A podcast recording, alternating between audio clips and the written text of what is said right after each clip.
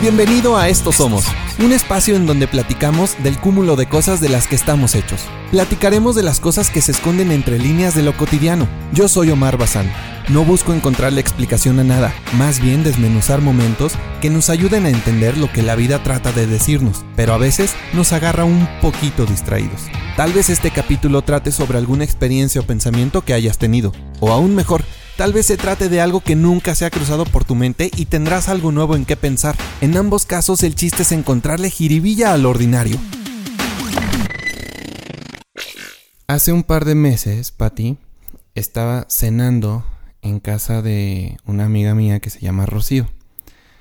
Eh, yo llevé unas botellas de vino tinto para acompañar la cena, destapé una, eh, la serví y me dice, oye, pásame el corcho para tapar de nuevo la botella y meterla al refri. Y yo le dije, es que ya no se puede tapar. O sea, el corcho ya no vuelve a entrar. Y me dice, ¿cómo? Le dije, no, ya no vuelve a entrar. O sea, hay botellas que están tapadas con un corcho, hay botellas que están tapadas con taparrosca. El corcho está diseñado para no volver a entrar. Y me dice, ah, no sabía eso, o sea, me dijo, ah, está bien, entonces ya, no la tapes. Ahí me quedé pensando muchísimo cómo algo tan, tan, tan minúsculo, no sé, hizo todo un ejercicio en mi cerebro. Entendí que hay muchas cuestiones de la vida del ser humano que están tapadas con un corcho. O sea que una vez que lo quitas, ya no se puede volver a tapar, ya no vuelve a entrar. Entonces, esa es la historia y esta es la anécdota que vamos a desarrollar en este capítulo. Para esto me hice acompañar de Patti Cruz. Patti, bienvenida, mucho gusto. Gracias, Omar, encantada. Patti es doctora en psicología, tiene poco más de 20 años de, de experiencia. Ella tiene una maestría en niños y más tarde una especialidad en psicoterapia transgeneracional. ¿Lo dije bien, Patti? Sí, muy bien, Omar. Gracias. Patti, la intención es que me ayudes a desarrollar todo este tema de cómo hay cosas en nuestra vida que están tapadas con un corcho y que cuando lo quitamos es imposible volverlo a meter como estaba, ¿no? Creo que normalmente o más de forma más urbana se le conoce como cerrar ciclos. Entonces yo quisiera que me platiques para qué sirve cerrar ciclos en la vida de las personas. Sí, Omar, cómo no. Fíjate que es un tema extraordinario y un tema del día a día, porque creemos que cerrar ciclos nada más se refiere a eventos o muy fuertes o muy significativos, pero si lo pensamos a fondo, estamos constantemente cerrando ciclos todos los días. Y como tú dices, utilizando la analogía del corcho, tenemos botellas, experiencias que llegado el momento justo las vamos a destapar y no va a ser posible volver a taparlas. Es importante cerrar ciclos, es importantísimo, Omar, es importantísimo. Esta es la llave para poder vivir en paz, en armonía, viajar ligero de equipaje. Cuando nosotros logramos cerrar ciclos, tenemos toda nuestra energía completa con nosotros. Cuando traemos ciclos abiertos, hazte cuenta que traemos fugas de energía. Entonces, obviamente no fluimos de la manera que podríamos hacerlo si cerramos esos ciclos. Y lo interesante es que no nos damos cuenta que traemos ciclos sin cerrar. Entonces es muy valioso. Mira, aquí la psicoterapia, bueno, pues es una herramienta maravillosa precisamente para que tú puedas eh, encontrar y ver qué hay pendiente que necesite cerrar. Y podemos nosotros cerrar ciclos incluso de la infancia, incluso desde el seno materno, ¿no? Desde que estábamos en la pancita de mamá, eh, con nuestros ancestros, aunque no los hayamos conocido. Eh, podemos hacerlo, cerrar un ciclo con una persona, aunque esta persona ya murió, ya está en otra dimensión.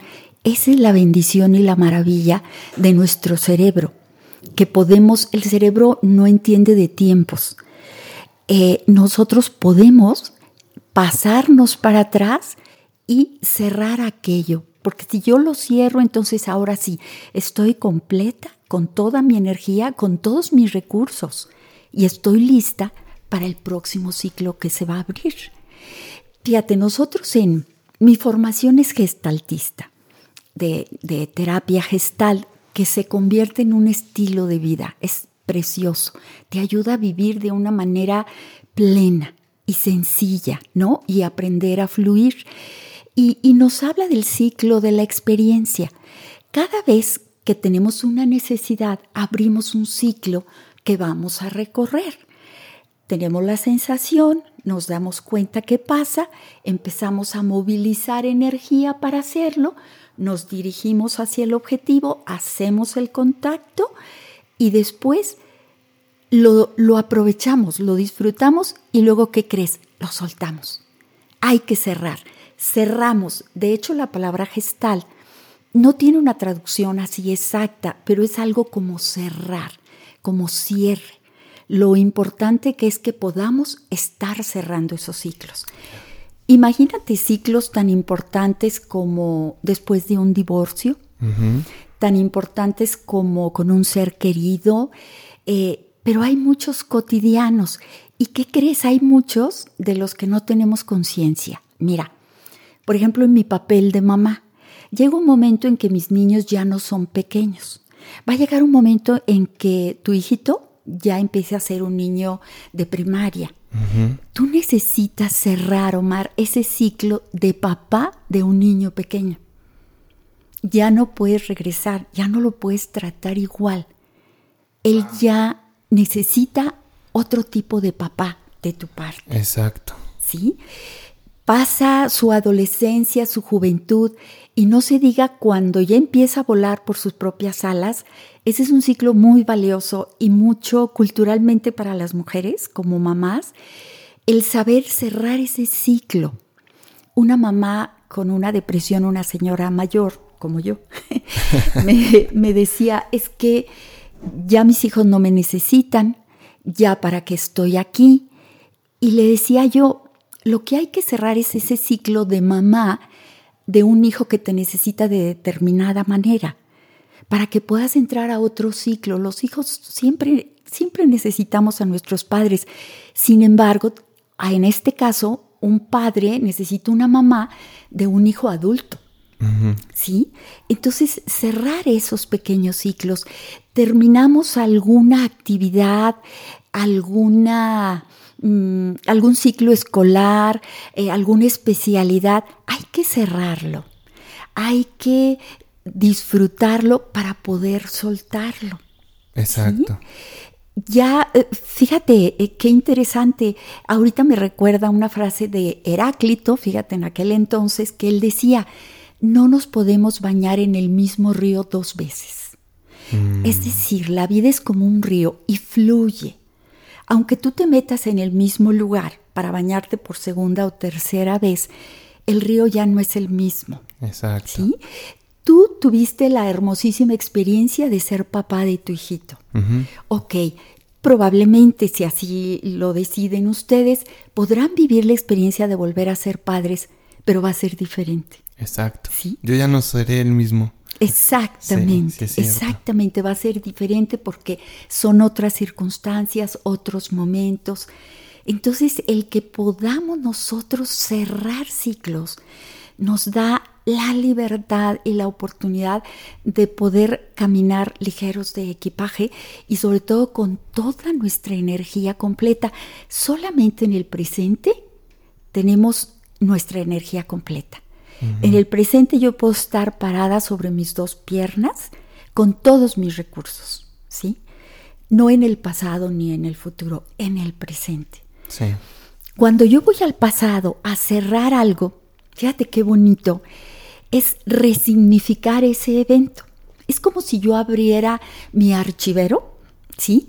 Y del cajón de pérdidas voy a sacar algo, lo voy a resignificar, voy a ver qué aprendo.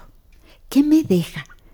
Para no haberlo vivido y sufrido en balde, como decimos en aguas, que no sea dioquis, sí. sino que nos deje algo, ¿verdad?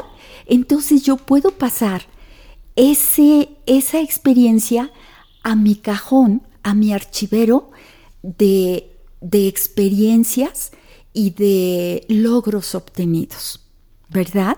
Yo, yo creo que la vida, eh, volviendo a las, a las botellas, llega, cada botella va a llegar en el momento que tenga que llegar, ¿sí? La vida nos da todas esas oportunidades y son regalos. ¿Y qué crees? Hay regalos preciosos que nos encanta recibir y envueltos de una manera, bueno, que eh, apenas podemos esperar para abrirlos y tomar el regalo.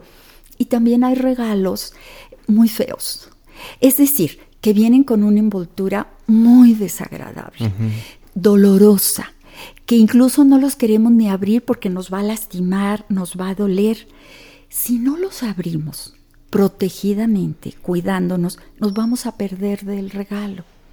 Si ese regalo llegó a nuestra vida, si esa experiencia llegó a nuestra vida, es porque necesitábamos vivirla. ¿sí? Entonces, hay maestros, todos somos maestros de todos, y hay maestros que nos encantan, y maestros que para nada queremos en nuestra vida. Sin embargo, en el momento en que yo lo reconozco con humildad está siendo mi maestro, con esto que me está pasando, ¿qué necesito aprender? ¿Qué necesito aprender? Dicen, cuando el alumno está listo, el maestro aparece. Y yo agregaría, y cuando el alumno aprendió, el maestro desaparece. Ay, porque hay maestros que no queremos en nuestra vida y que son muy dolorosos y muy difíciles, ¿no? Más que preguntarnos por qué, preguntarnos para qué. Hay muchas veces, seguramente te ha pasado, que dices, es que últimamente me pasa esto y se repite y se repite. ¿Por qué? Sí. Si yo me paro y digo, ¿para qué me está pasando? ¿Qué necesito aprender? Voy a dejar de pelearme con esta situación que no quiero y mejor voy a encauzar mi energía en encontrar el mensaje, en encontrar el regalo, en encontrar el aprendizaje.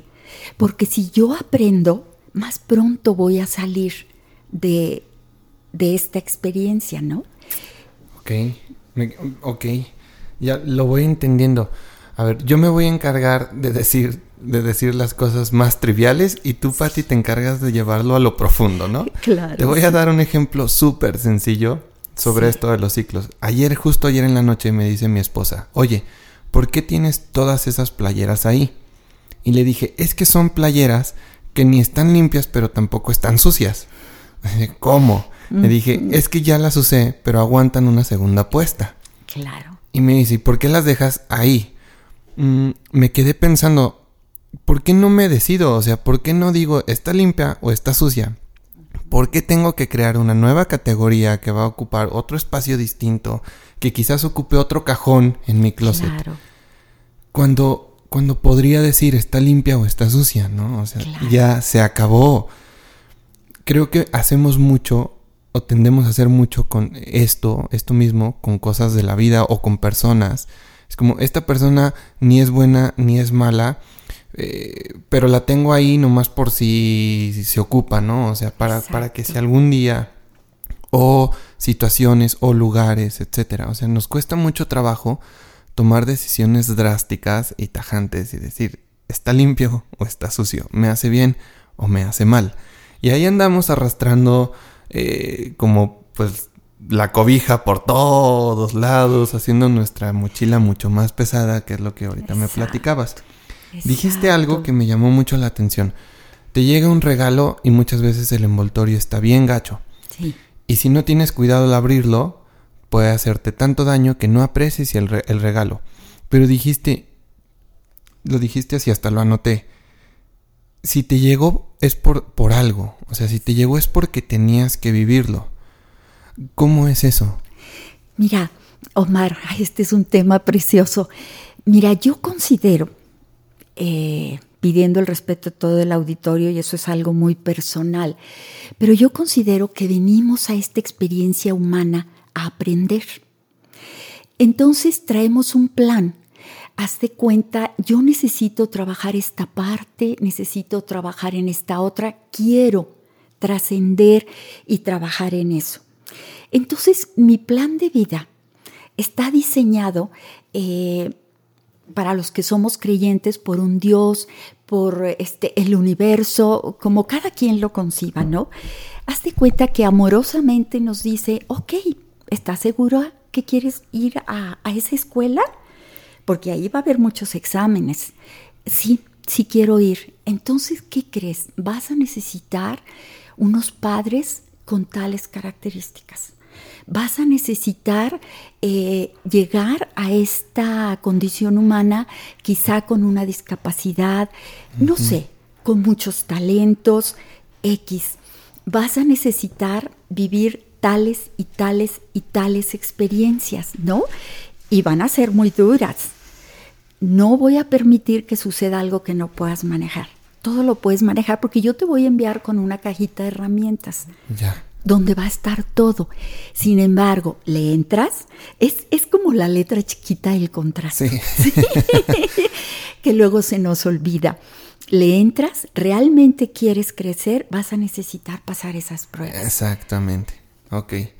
Y tú ya mm. eliges y vienes. Y, y a nosotros, ¿qué nos toca? A ver, porque yo, yo tiendo mucho a, a estar negado a vivir ese tipo de experiencias, digamos. Si llega un regalo con la envoltura medio gacha, mejor ni la abro, o sea, deja tú que me prepare para abrirla, ¿no? Digo, no, o sea, no la quiero, no es algo que me llame la atención y no es algo que esté buscando ahorita en mi vida. ¿Me estoy perdiendo de mucho? Sí, te voy a decir desde este punto de vista, Omar, tú lo rechazas. Sí. Lo metes al closet y no lo quieres ver. ¿Pero qué crees? te van a llegar más. Y cada vez más fuertes, más grandes. Mira, la gente no vio mis ojos cuando dijiste te van a llegar más, pero mis ojos lo dijeron todo. Sí. Fíjate, este, la, la, vida es una escuela y te va a poner pruebas. Tú estás en kinder y necesitas pasar a primaria y a secundaria. Entonces te pone un examen y tú no lo pasas. Y la vida dice, ok, no, no te preocupes, yo no tengo prisa. Y te vuelve a poner otro más difícil. Y tú no lo pasas o no te presentas o lo que sea y te dice, ok, no hay problema, no tengo prisa. Pero el que te sigue va a ser todavía más difícil y más doloroso. ¿sí? Ok. Entonces, es como decir, ok, yo elegí venir, yo aquí estoy y estoy abierta y voy a ver qué necesito aprender para superar esto que me ha pasado, ¿no? Cuando yo entendí eso, eh, tuve una experiencia muy, muy dolorosa. Podemos decir que recientemente, que eso da tema para otro programa, muy, muy dolorosa, y yo rechazaba la situación. Y yo decía, es que no puede ser, es que ¿por qué? Eh, si somos gente de bien, ¿qué nos está pasando? En fin, cantidad de cosas me la pasé el primer año eh, peleándome con la situación, enojada, triste. De repente cuando empiezo a entender y digo, bueno, ¿qué necesito aprender? ¿Por qué me llegó a mí esta situación? ¿Qué es lo que necesito? Por Dios, cuanto antes yo pueda aprender y tomar estos aprendizajes, estaré más pronta a salir de esta situación, ¿no? Y todavía pasaron algunos años con esta situación, sin embargo es muy diferente vivirlo desde la angustia, el enojo, la lucha, a vivirlo desde la paz, desde la aceptación.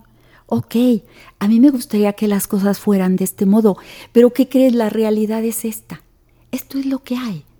Un maestro muy querido, don Pedro de Caso, maestro del doctorado que acaba de morir, nos decía, hay que hacer un ajuste creativo. Esto es lo ideal, pero esta es la realidad. No te conformes, no, pero ajustala, ajusta, haz un ajuste creativo, déjate de pelear. Mira, esto es lo que hay. Ahora, ¿qué eliges hacer con lo que hay? ¿Sí?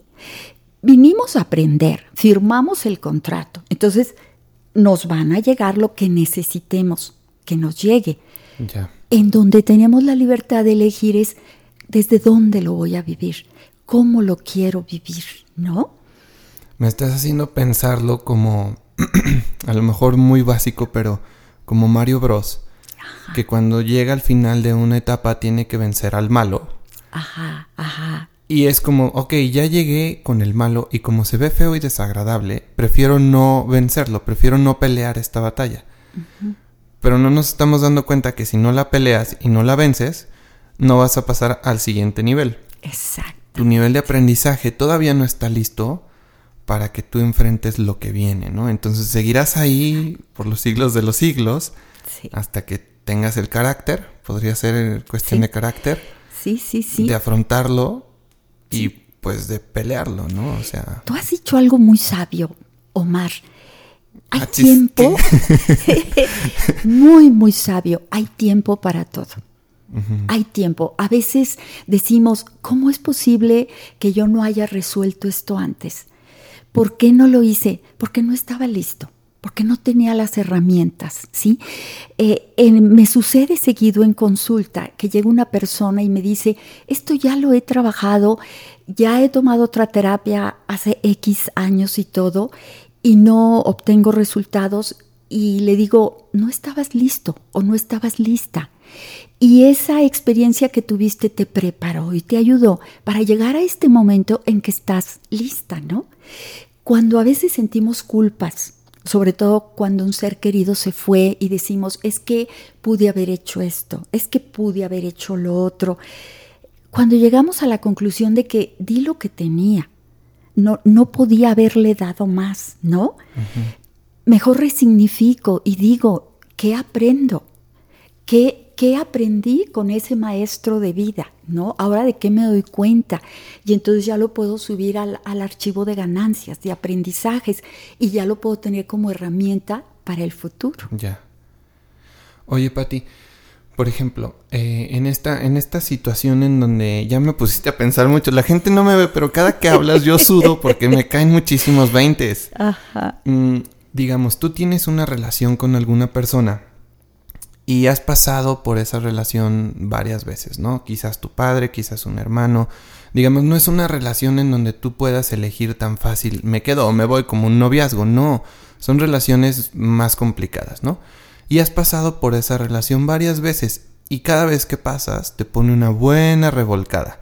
Sales chillando, sales, sales como no te gusta verte, ¿no? Eh, llega un momento en el que tú eh, creas cierta resistencia a decir, ya no quiero pasar por esto y me alejo. O sea, esta persona todavía sigue ahí, simplemente pues ella y yo ya no coincidimos tanto. Claro.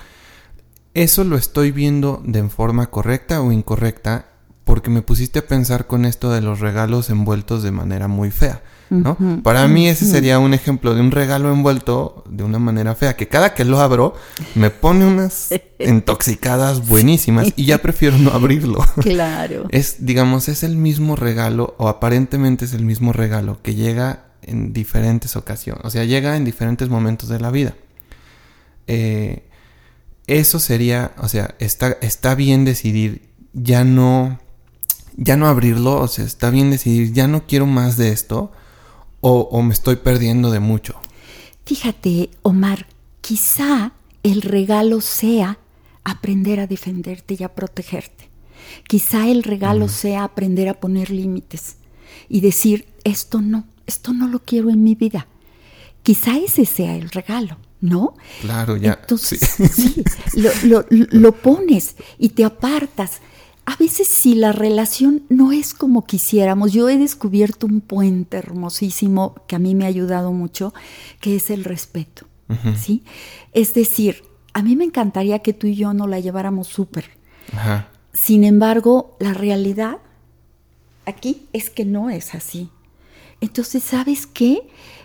Decido respetar tu manera de ser, darte la libertad de ser como necesites ser, porque así yo me doy la libertad de ser como necesito ser.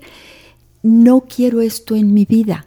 Entonces, si no hay eso tan padre que quería, puede haber respeto. Pero sí, estoy aprendiendo a protegerme. Luego hay relaciones muy tóxicas, Omar, ¿sí? Entonces, aprender a, protegernos. Quizá ese sea el regalo, aprender. Si nosotros, tú sabes que somos energía, Y hay emociones de muy alta vibración y hay emociones de muy baja vibración. Y en ocasiones coincidimos con alguna persona que la consideramos tóxica, que salimos lastimadas, como tú dices, lastimados de la relación. No se trata que yo me baje a, un, a, un, a un, este, una frecuencia más baja, sino yo mantener mi frecuencia y decir, respeto tu manera de ser, te libero, no es lo que yo quisiera, pero puede haber respeto. Ahí van a suceder dos cosas. O esta persona intenta elevarse a tu frecuencia para poder coincidir, o te va a dejar de molestar. O te va a dejar, se va, a, vamos, a hacer a un lado, ¿no? Y por lo pronto encontrar la manera de convivir desde esos dos niveles. Yo desde aquí, tú desde allá, y desde ahí convivimos y lo que nos dé, ¿no? O sea, desde el respeto desde el respeto. Desde el respeto. Eh, mm, Fritz Perls, que es el padre de la, de la psicología gestal, eh, tiene unas frases que le llaman la oración mm, de la gestal, que dice, yo soy yo y tú eres tú. ¿Sí? Yo no vine aquí a cubrir tus expectativas, ni tú viniste a cubrir las mías. Mm. Si en algún momento dado coincidimos, va a ser precioso. Y si no, así está bien. ¿sí? Luego queremos que el otro cubra nuestras expectativas. Cuando logro entender que él no vino o ella no vino a cubrirlas, dejo de pedírselas. ¿Y qué crees? Me libero, es un regalo para mí misma. Me libero a decirle, doy la libertad de ser como necesite y yo tomo mi libertad de ser como yo necesite, con respeto, nada más, y protegidamente. Claro. Por ejemplo, saliéndome del núcleo familiar, por ejemplo, en un ámbito laboral, digamos que la forma que tiene tu jefe no te gusta, ¿no? Eh, lo podríamos volver a ver como un regalo envuelto con un envoltorio bastante feo, ¿no? Sí. Pero, pero ¿a qué vamos? De que tú tienes la opción de, de ver la interacción con tu jefe como una forma de aprender algo, ¿no? Exacto. Ahorita lo que me dijiste pues, me dejó frío a lo mejor la lección es aprender a poner límites. Y sí, creo que esta persona a mí fue quien me enseñó a decir no. Porque decir no es complicado y a mí me costaba mucho trabajo. Y a partir de esos roces aprendí a decir no durísimo. Excelente. seco, es, no, se acabó. ¿A qué voy? De que en el trabajo quizás no, las, no la pasamos quejándonos de algún compañero, un supervisor, del jefe. Eh, y no estamos apreciando la lección que nos puede estar dejando convivir y platicar y como someterte a este tipo de presión, ¿no? De ponerte así de incómodo. Como que me estás haciendo caer en cuenta que, que alejarnos de todo lo incómodo, de todo lo de todo lo que te pone mal, no siempre es lo mejor. O sea, a veces sí hay que que, dejarte empapar por esa agua tan fría. Sí, y, sabes una cosa, si yo cambio mi, perspectiva. Exacto. Y digo, lo voy a ver así, que puedo aprender de él, esto que me está enseñando, ya no me va a resultar tan incómodo. Quizás estás muy consciente que esto no va a ser para siempre. Digamos, esta relación con este jefe no va, a no va a durar 20 años, ¿no? Exacto. A lo mejor va a durar uno. Exacto. Pues ese un año trata de sacarle todo el jugo, trata de verlo con la, filosofía de aprendizaje más que de sufrimiento y llévate cosas buenas. Mis, mis, maestros de filosofía son gente muy urbana. No, no, no, sí me gusta leer, pero no he leído a Nietzsche, no he leído a los grandes padres de la filosofía. Sin embargo, te voy a platicar. Hay una persona que se llama Jorge Drexler, él es compositor de música. Y él en una de sus canciones dice, no quiero que lleves de mí nada que no te marque. ¿No? Ahí, esa, esa frase la llevo pues masticando muchos años y yo decidí de repente que voy a ir por la vida con una mochila, como a contrario a lo que muchos me han dicho, ¿no? Pero a mí me gusta llevar una mochila. Y en esa mochila yo voy echando piedras, pero son piedras preciosas.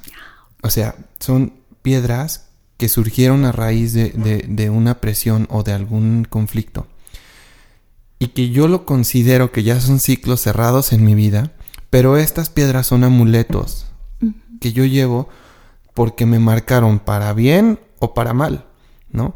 Entonces es una forma de no negar que eso me pasó, pero más bien de apreciarlo. son, esa mochila está llena de puros tesoros y, me he vuelto muy selectivo en qué le voy a echar. O sea, si ya le eché este diamante, bueno, ya no le puedo echar cosas por debajo de ese diamante, ¿no? Entonces, no quiero que lleves de mí nada que no te marque. Para mí se ha vuelto una, no sé, como una forma de, de acumular experiencias eh, de oro, por así decirlo, ¿no? Entonces, si yo convivo con una persona cuatro años y a final de cuentas esta persona me enseñó grandes cosas, bueno, es digna de, de, cargarla para siempre. Bueno, ni siquiera para siempre, porque ese es otro tema.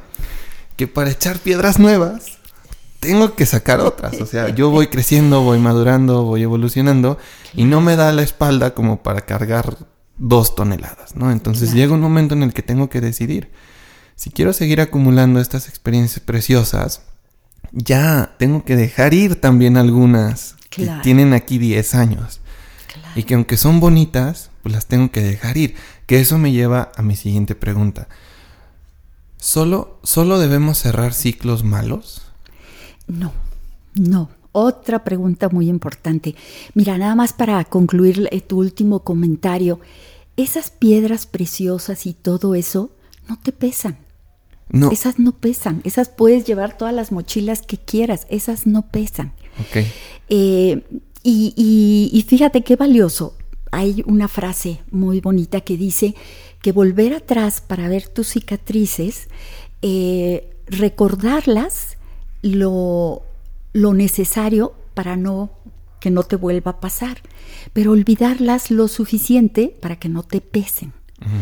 Mm, volvemos a lo de los ciclos. No, también los ciclos buenos hay que cerrarlos. Y te voy a poner un ejemplo.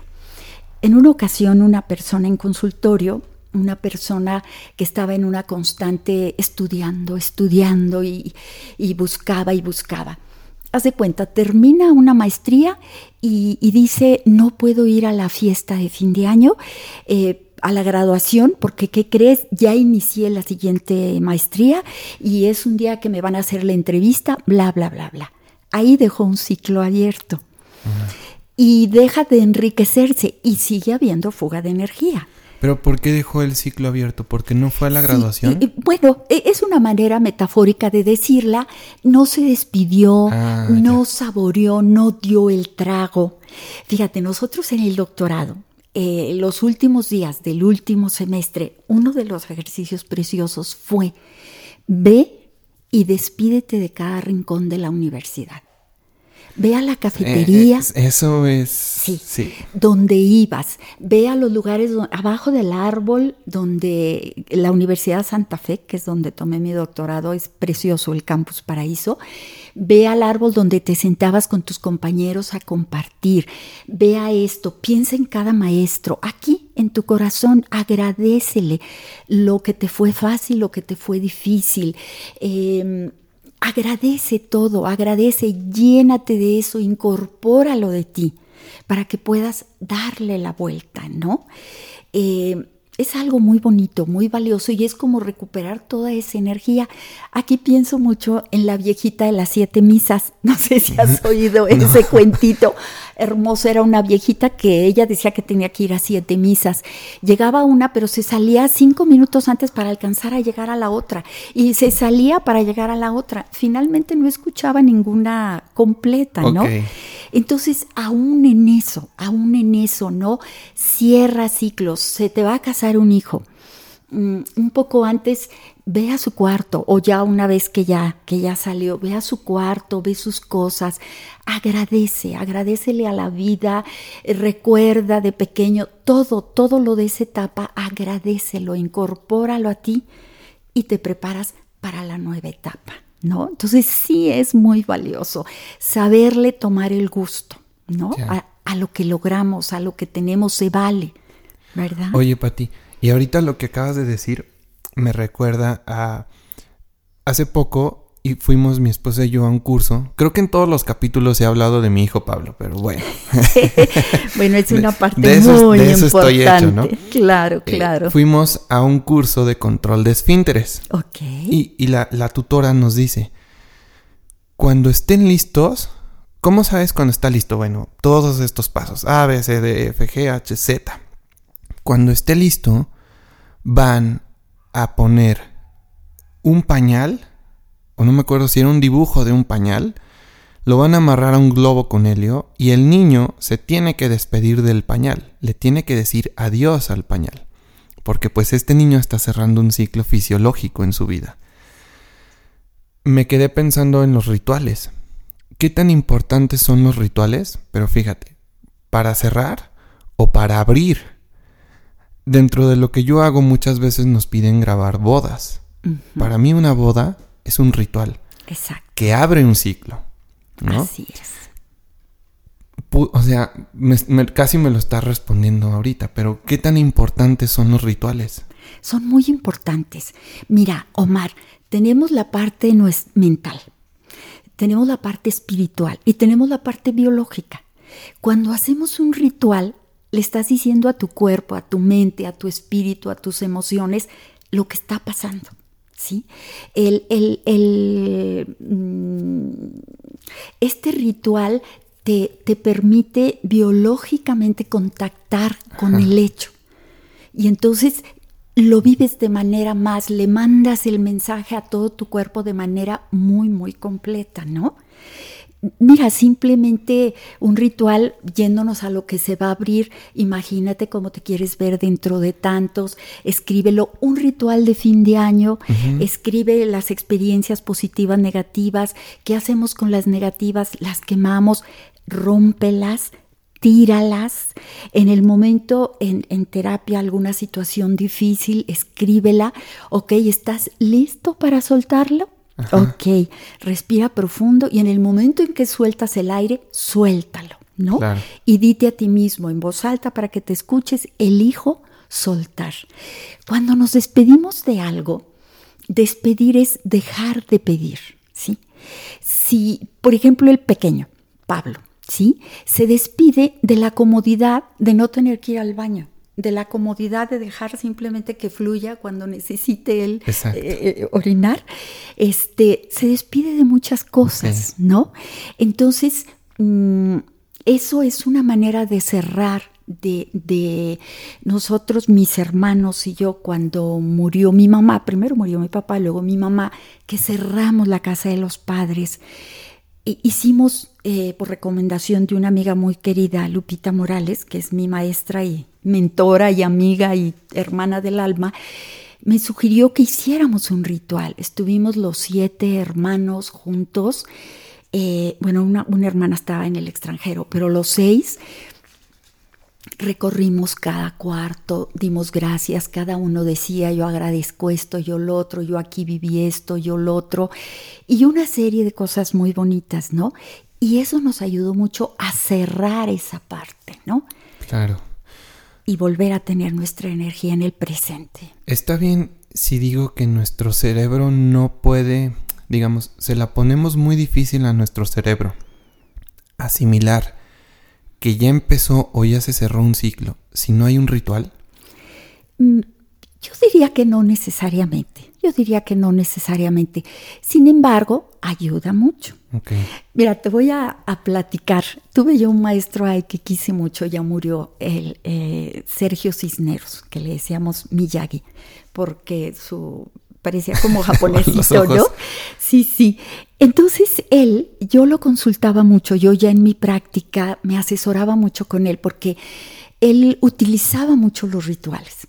Entonces, fíjate, en una ocasión, eh, una mamá con una hijita de 16, 17, pero no podía ver claro que la seguía tratando como una chiquilla de 8, 10 años, ¿no? Entonces les dije, por recomendación de mi maestro, vamos a hacer un ritual.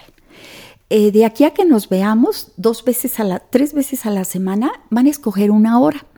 Se van a amarrar, por ejemplo, mi, mi, el puño de mi mano izquierda con el de la derecha de ella. ¿sí? Eh, un día mamá va a elegir qué van a hacer. No se vale decir, nos vamos a sentar en la televisión a ver una película. No, va a hacer sus actividades. al siguiente día, la hija va a elegir. Entonces, era simpatiquísimo y desesperante porque la mamá lavando trastes y la hija pegada. Eh, la mamá yendo al baño, lo siento. Eh, si te dan ganas en, esas, en esa hora de tu tarea, lo vas a tener que hacer, ¿no? Entonces, todo. Y, la hija, este, queriendo hablar con sus amigas, todo. El, chiste es que al final las dos llegaron a la conclusión de que, por Dios, mamá, suéltame, y por Dios, hija, suéltame, ¿no? Porque soltar es de dos. Sí, no nada más uno. Si yo tomo tu mano y tú tomas la mía y tú dices, este, me nos vamos a soltar, pero yo te aprieto, tiene que ser de dos. Yo ya te solté, pero tú a mí no. Y eso nos pasa mucho con los hijos. Sí. Que, que, los tenemos apretaditos. Sí, hijito, vuela con tus propias alas, eres libre, pero te tengo apretadito. Exacto, eso dice la boca, pero la mano dice otra cosa. Entonces el ritual, volviendo a lo mismo, biológicamente te hace darte cuenta de muchas cosas, ¿no? Tú sabes que Jodorowsky es muy controvertido, eh, pero utiliza muchísimos rituales, ¿no? Tiene un libro que se llama Psicomagia, este, y utiliza, e, es, muy controvertido, pero bueno, es como todo, es genial. Y ya ves que lo genial raya a veces. En lo absurdo. Eh, sí, sí, sí, pero es una manera de que biológicamente todo completito, alma, espíritu, eh, cuerpo, todo viva y sienta eso, ¿no? Y creo que con rituales nos referimos a cualquier cosa que ayude a, marcar una línea en tu cabeza para que sepas que ya, ya empezó, ya acabó. No necesariamente son rituales con velas y con hierbas, no, simplemente puede ser un ritual desde tirar una cosa a la basura y decirle adiós. Exacto. Hasta, bueno, pues si quieres pintar la pared de tu casa, o sea, claro, pero, que haya algo que, que, que, marque un antes y un después. Sí, sí. Patti, ¿se puede hacer, o sea, se puede cerrar ciclo solo? Yo decir, ok, ya voy a cerrar un ciclo y lo hago solo. Sí, sí, sí, definitivamente. Mira, finalmente es lo que vamos a necesitar hacer todos.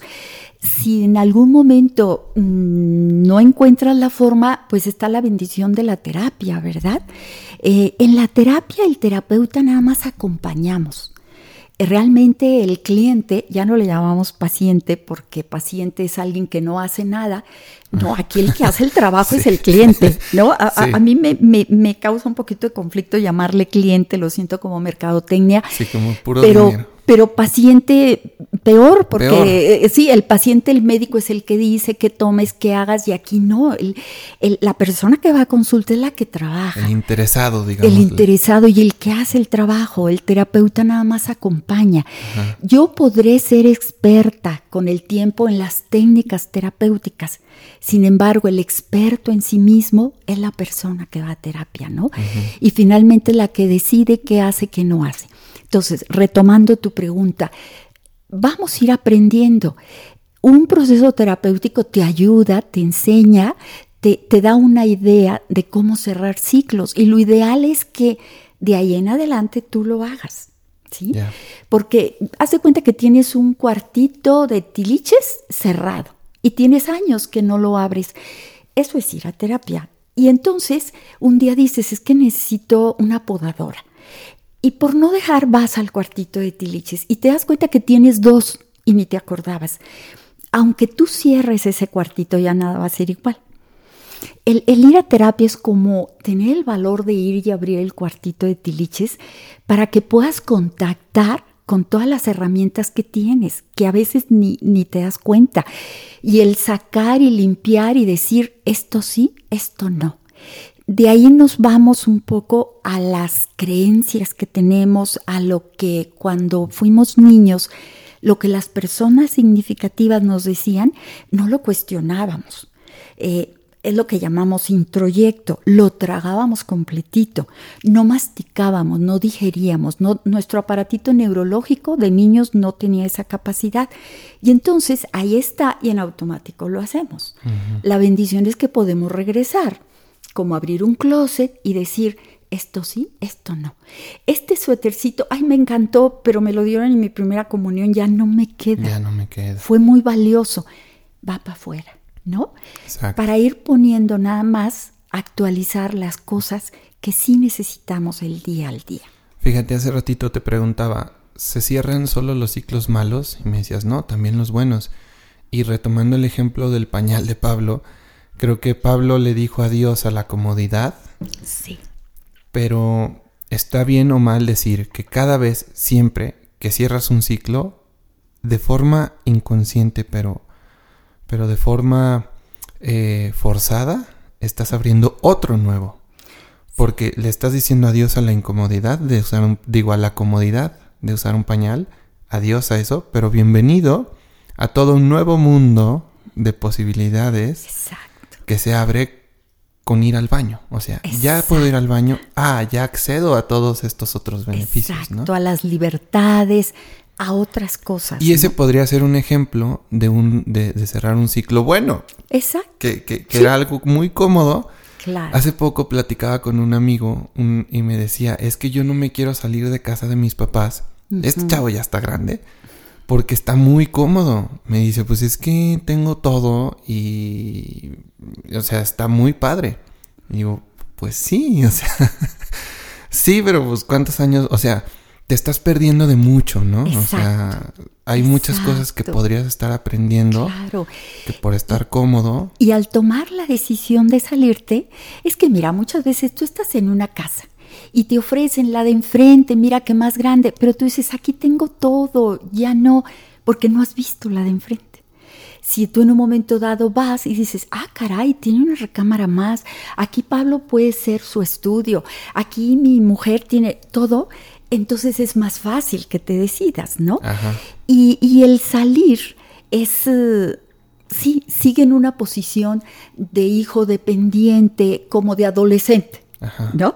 Entonces, eh, pues sí, cuesta trabajo, pero el salir y el decir, ahora yo me hago responsable, ¿no? De lo mío y ahora de esto me encargo yo. Y entonces, como tú decías hace ratito, se te abre una gama de Se oportunidades. Y no sé, pero creo que entre más tiempo te acostumbras, entre más te acostumbras a lo bueno, más difícil es dejarlo, ¿no? O sea, no es lo mismo salirte de casa de tus papás joven que a los 40 cuando, o sea, es como tengo que empezar apenas ahorita y Sí, sí, sí, ya estoy muy acostumbrado a mi desayuno y, Sí, o sea, Tú, tú decías, eh, te acostumbras a lo bueno, lo que en ese momento creemos que es bueno. exacto. A lo Porque que bueno, percibimos, tenemos derecho a siempre buscar lo bueno, pero en ese momento creemos que eso es lo bueno. Y tienes toda la razón. Eh, los matrimonios, eh, cuando llegan, que toman la decisión de, de compartir un proyecto de vida y se casan o viven juntos, este, es más fácil que se adapten el uno al otro mientras más jóvenes más. Sí, no, tienes toda la razón. De otra manera, yo, yo lo veo, eh, o cuando hay una segunda relación tras un divorcio o una viudez, dices que yo estaba tan acostumbrado a esto, me cuesta trabajo lo otro. Sí, es cierto. Sin embargo, bueno, pues son los retos y, y depende lo que a cada quien le, le toque, ¿no? Claro. Oye, Pati, a ver, ¿los, los ciclos se heredan? Vamos a ver, vamos a ver si entiendo tu pregunta. Eh, eh, Más bien heredamos, yo, a ver si esto te responde, Pa- eh, Omar. Omar. Discúlpame, estoy pensando en Pablo. Pablo. Este, a ver si esto te responde. A veces decimos, este padecimiento o esta situación es hereditaria, ¿sí? Eh, yo no logro como mujer tener una relación estable y me doy cuenta que en la historia de las mujeres de mi sistema familiar se repite mucho ese patrón. Heredo de alguna manera, eh, ¿cómo lo explicaré? La lealtad hacia las mujeres de mi familia, ¿sí? Cuando dicen, esto es, eh, todos padecen del corazón, es hereditario. Bueno, definitivamente, seguramente algo, algo tiene que ver lo biológico, pero mucho es lo que aprendemos. Por ejemplo, mm, en una familia en la que todos eh, padecen sobrepeso. seguramente genéticamente habrá algo que, que, ayude a que así suceda, pero muchísimo es lo que aprendemos en los estilos de vida, la forma de comer, la forma de cocinar, si no se ejercitan, si no cuidan tal o cual cosa, ¿no? Pero en este sentido, mm, eh, a veces es muy valioso ver Mira, yo a veces, eh, no a veces, cuando estoy en terapia y veo que hay cosas que no se resuelven, nos vamos a los ancestros. A ver, chécate con tu mamá, con tu papá, que te platiquen cómo han sido los hombres de tu familia, en tu historia familiar, paterna o materna. Y ahí nos damos cuenta que repetimos muchas cosas, ¿no?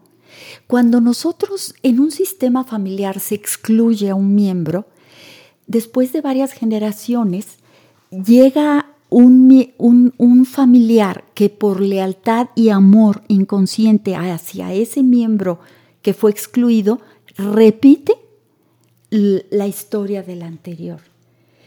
Es muy interesante, ¿no? Es muy interesante. Cada vez se ha visto más cómo todo eso tiene que ver. Entonces, quizá yo diría que se hereda, por decirlo así, más bien se aprende de nuestras figuras importantes el no poder cerrar ciclos.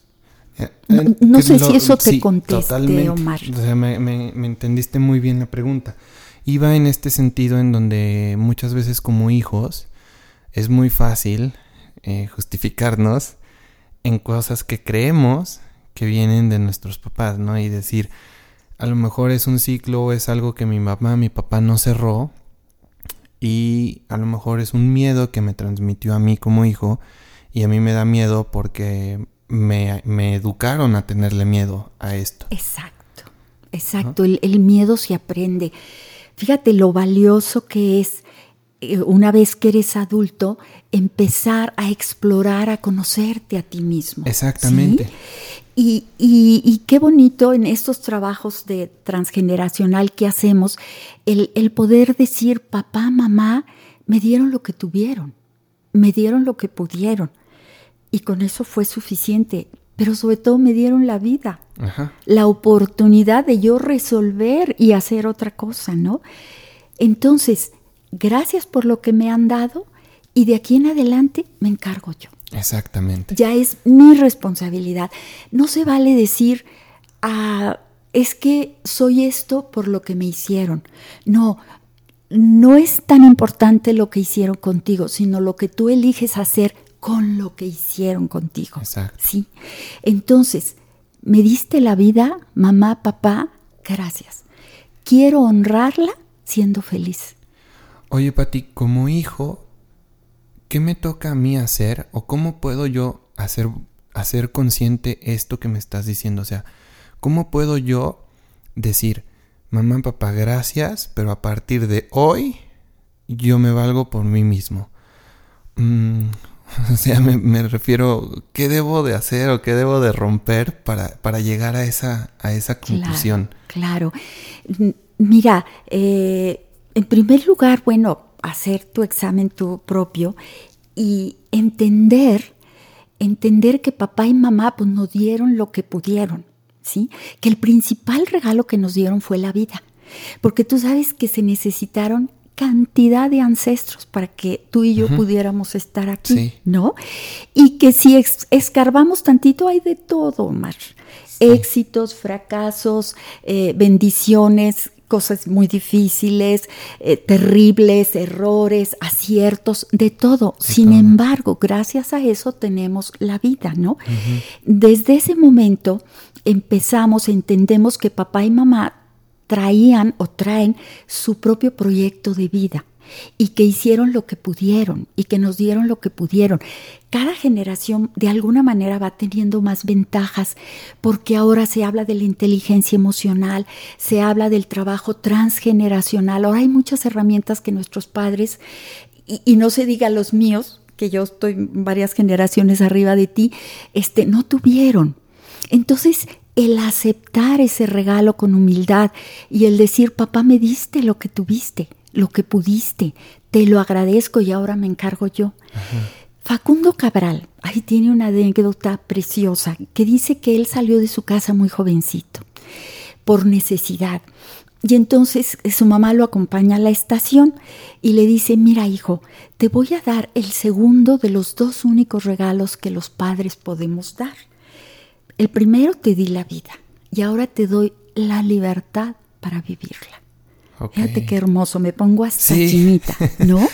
Entonces, hijito, yo hasta aquí llegué. Yo, yo te di lo que tuve, lo que pude, a mi manera, con mis errores. Pero ¿qué crees? Ahora a ti te toca. ¿Sí? Eso es ser adulto, aprender a pararte en tus dos piernas, no echarle la culpa a nadie. ¿Sí? Me pasó lo que me tenía que pasar. Yo qué quiero hacer con eso que me ha pasado, ¿no? Y es que no tuve atención, es que no, ok, ahora a mí me toca darme atención, darme aceptación, darme aprobación y darme amor. Si yo me lo doy, voy a ser capaz de dárselo a los demás, pero ya no le puedo echar la culpa a los demás, ¿no? Oye, Pati, yo no sé si a las personas que nos están escuchando les pase como a mí, pero esta es una entrevista muy complicada porque no he dejado de sudar. Cada que dices algo, me siento me, abochorna porque sabes que hay como, como que te queda, ¿no? Te queda el saco. Entonces la espalda baja la tengo empapada. no me puedo recargar porque se me va a marcar la playera. Sí, y hay video de esto. Entonces, no sé, lo estoy disfrutando mucho, Pati. Gracias, Omar, igualmente. Eh, quisiera, quisiera preguntarte, eh, ¿se relaciona de alguna forma el tener tantas cosas abiertas, tantas puertas abiertas, ¿se relaciona de alguna forma con la ansiedad? Sí, uy, pero de manera importantísima. Mira, ansiedad es irnos al futuro, ¿sí? La angustia viene de angosto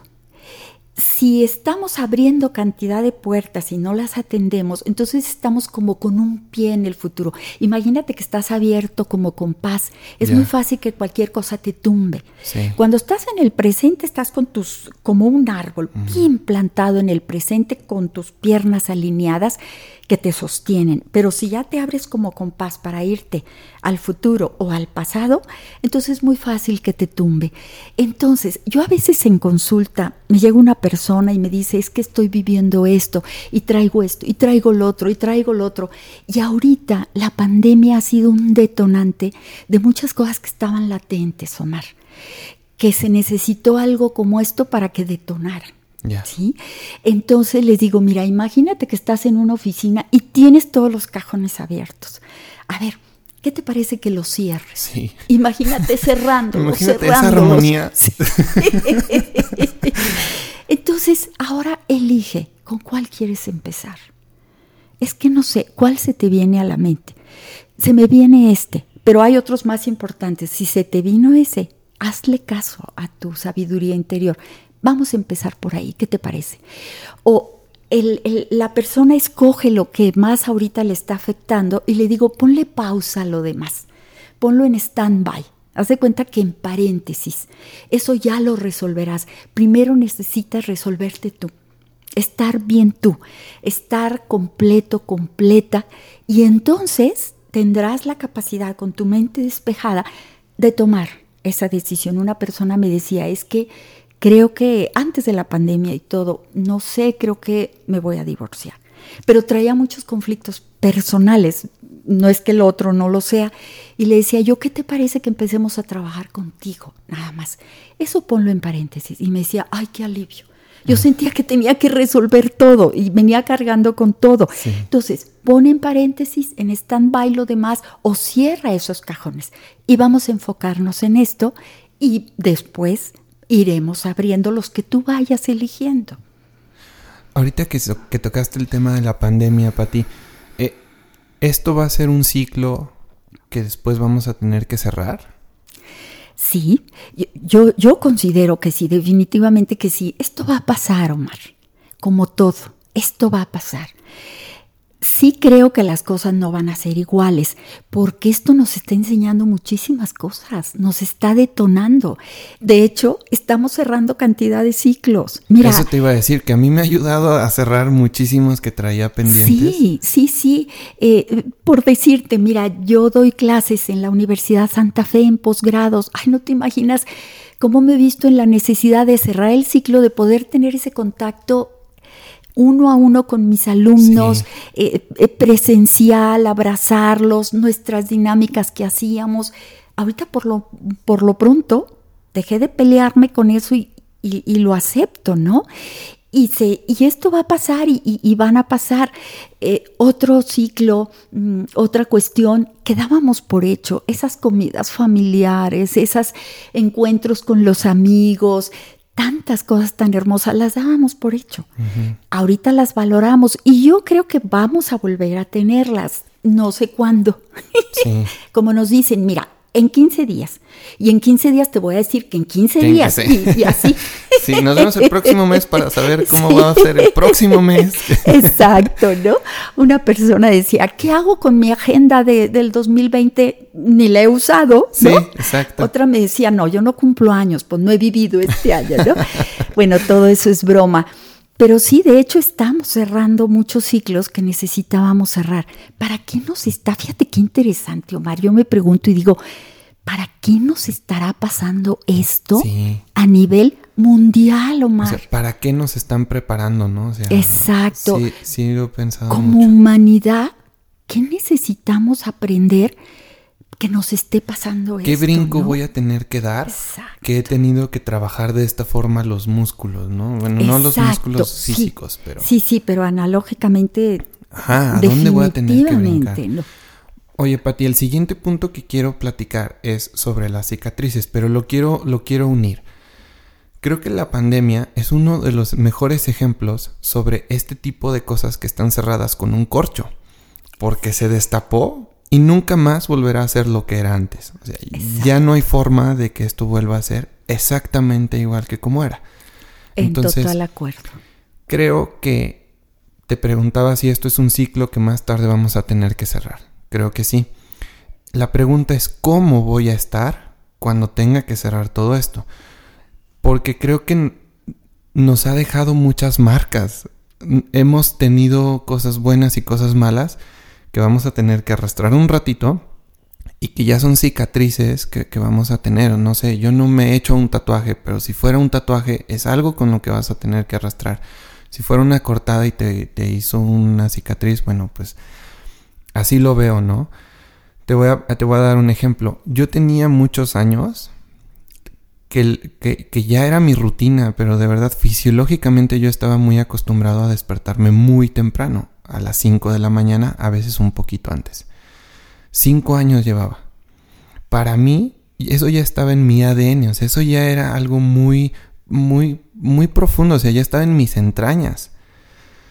Me da, me he puesto a pensar, ¿qué hizo esta pandemia? O sea, ¿a qué nivel logró desestabilizarme que ya no me puedo levantar ni cerca a las 5 de la mañana. O sea, cuando digo ni cerca es a las 9. Claro. o sea, lo veo como la humedad que se fue metiendo en mí, se fue metiendo sin que yo me diera cuenta. Sí. Y que un día me desperté a las 9 y decía, es que ayer, ayer me desvelé o ayer me tomé una cerveza en la noche y el alcohol me hizo no despertarme. Lo justificaba, lo justificaba. Hasta que llegó un punto en donde ya no era un día, ya eran tres días a la semana, luego una semana y luego todo el mes. Bueno, hoy ya no me puedo levantar, ya no soy el mismo. ¿Qué me pasó? O sea, ¿qué, nos hizo fisiológicamente y mentalmente que nos va a dejar muy distintos? O sea, vamos a salir de esta siendo gente muy diferente. Sí, sí, definitivamente. Mira, ahorita no estamos teniendo los estímulos que teníamos antes. Tú tenías el estímulo que tenías que estar eh, a tal hora levantado, quizá llevar a, Pablo al, al, kinder, quizá esto, tu oficina, lo otro. Deja de haber todos, todos, todos esos estímulos. Haz de cuenta que estás jugando con tus fichas y alguien te sacude el tablero, ¿no? finalmente van a caer donde necesiten caer. Eh, tú me decías, ¿cómo lo vamos a vivir? Y yo, yo te diría, ¿Cómo queremos elegir vivir después de esto? Si nosotros nos abrimos a tomar los regalos de los que hemos estado hablando este, durante esta pandemia, vamos a tener buenas herramientas. Y también lo valioso es fluir, Omar. Ok, yo lo hacía, me levantaba, sí, ahorita las cosas son diferentes, mi cuerpo mismo se está adaptando a otro ritmo. Yo a veces me desvelo mucho y digo, bueno, trabajando o lo que tú quieras o haciendo cosas que me gustan y digo, al cabo no me tengo que levantar, al cabo no tengo que ir al consultorio. Y, y luego al día siguiente me estoy cayendo de sueño al mediodía, en fin, ¿no? Entonces pero he aprendido que pues hay que fluir, ¿no? Fluir, ahorita las cosas son diferentes, eh, no pelearnos, sino fluir y sobre todo eh, vamos a salir fortalecidos. Tenemos todos los humanos esa capacidad, ay, que es toda tema para otra cosa preciosa que la resiliencia, ¿sí? Esa capacidad para que después de que te opriman, tú, fíjate, no solamente regreses a tu estado normal, sino que brinques más. Exacto. Sí, que ya ves que resiliencia viene de la mecánica, de que oprimían un, metal para ver qué tanto puede resiliar, ¿no? Y si volvía a su estado natural, o ¡pum! todavía volvía más, ¿no? Ya. Yo antes decía, todas las personas que han sufrido son resilientes y son sabias. Y la vida me ha enseñado que no, Omar, porque hay personas que han resistido, pero no han resiliado no, han resignificado eso, entonces se quedan con amargura, con resentimiento, ¿no? Mm. Y el que es resiliente toma eh, lo bueno de las cosas, los aprendizajes y, sale con más herramientas, ¿no? De todo Oye, Pati, y o sea, cuando tú eres resiliente y, y das el extra, o sea, regresas y ahora eres más, en el camino te sucedieron muchas cosas que marcaron lo que decíamos hace ratito, estas cicatrices. Sí. ¿Qué me digo a mí mismo para aprender a ver belleza en esas cicatrices? Sí. Fíjate, tenemos muchas cicatrices sin darnos cuenta desde la infancia, pero más que cicatrices, heridas abiertas. Esas son las que duelen, Omar, esas son. Si tú te encuentras a un amigo que te platica una experiencia que tú tienes una herida abierta, vas a poder ser empático porque sabes lo que duele y es como echarle limón, pero no lo vas a poder ayudar ni acompañar porque tú te estás refiriendo a lo tuyo propio que está abierto, ¿no? El tener la cicatriz es el haber sanado, limpiado y sanado. Y es maravilloso, es distinto decirle a tu amigo, te entiendo, mira, aquí tengo una cicatriz, yo viví lo mismo que tú, ¿no? Entonces la cicatriz es, es como un símbolo de que pudiste salir de algo y sanó. Porque el que cicatrice es sanar, ¿no? Entonces, mira, por ejemplo, el terapeuta. Tenemos una responsabilidad muy, muy grande de primero estar resueltos nosotros, día con día.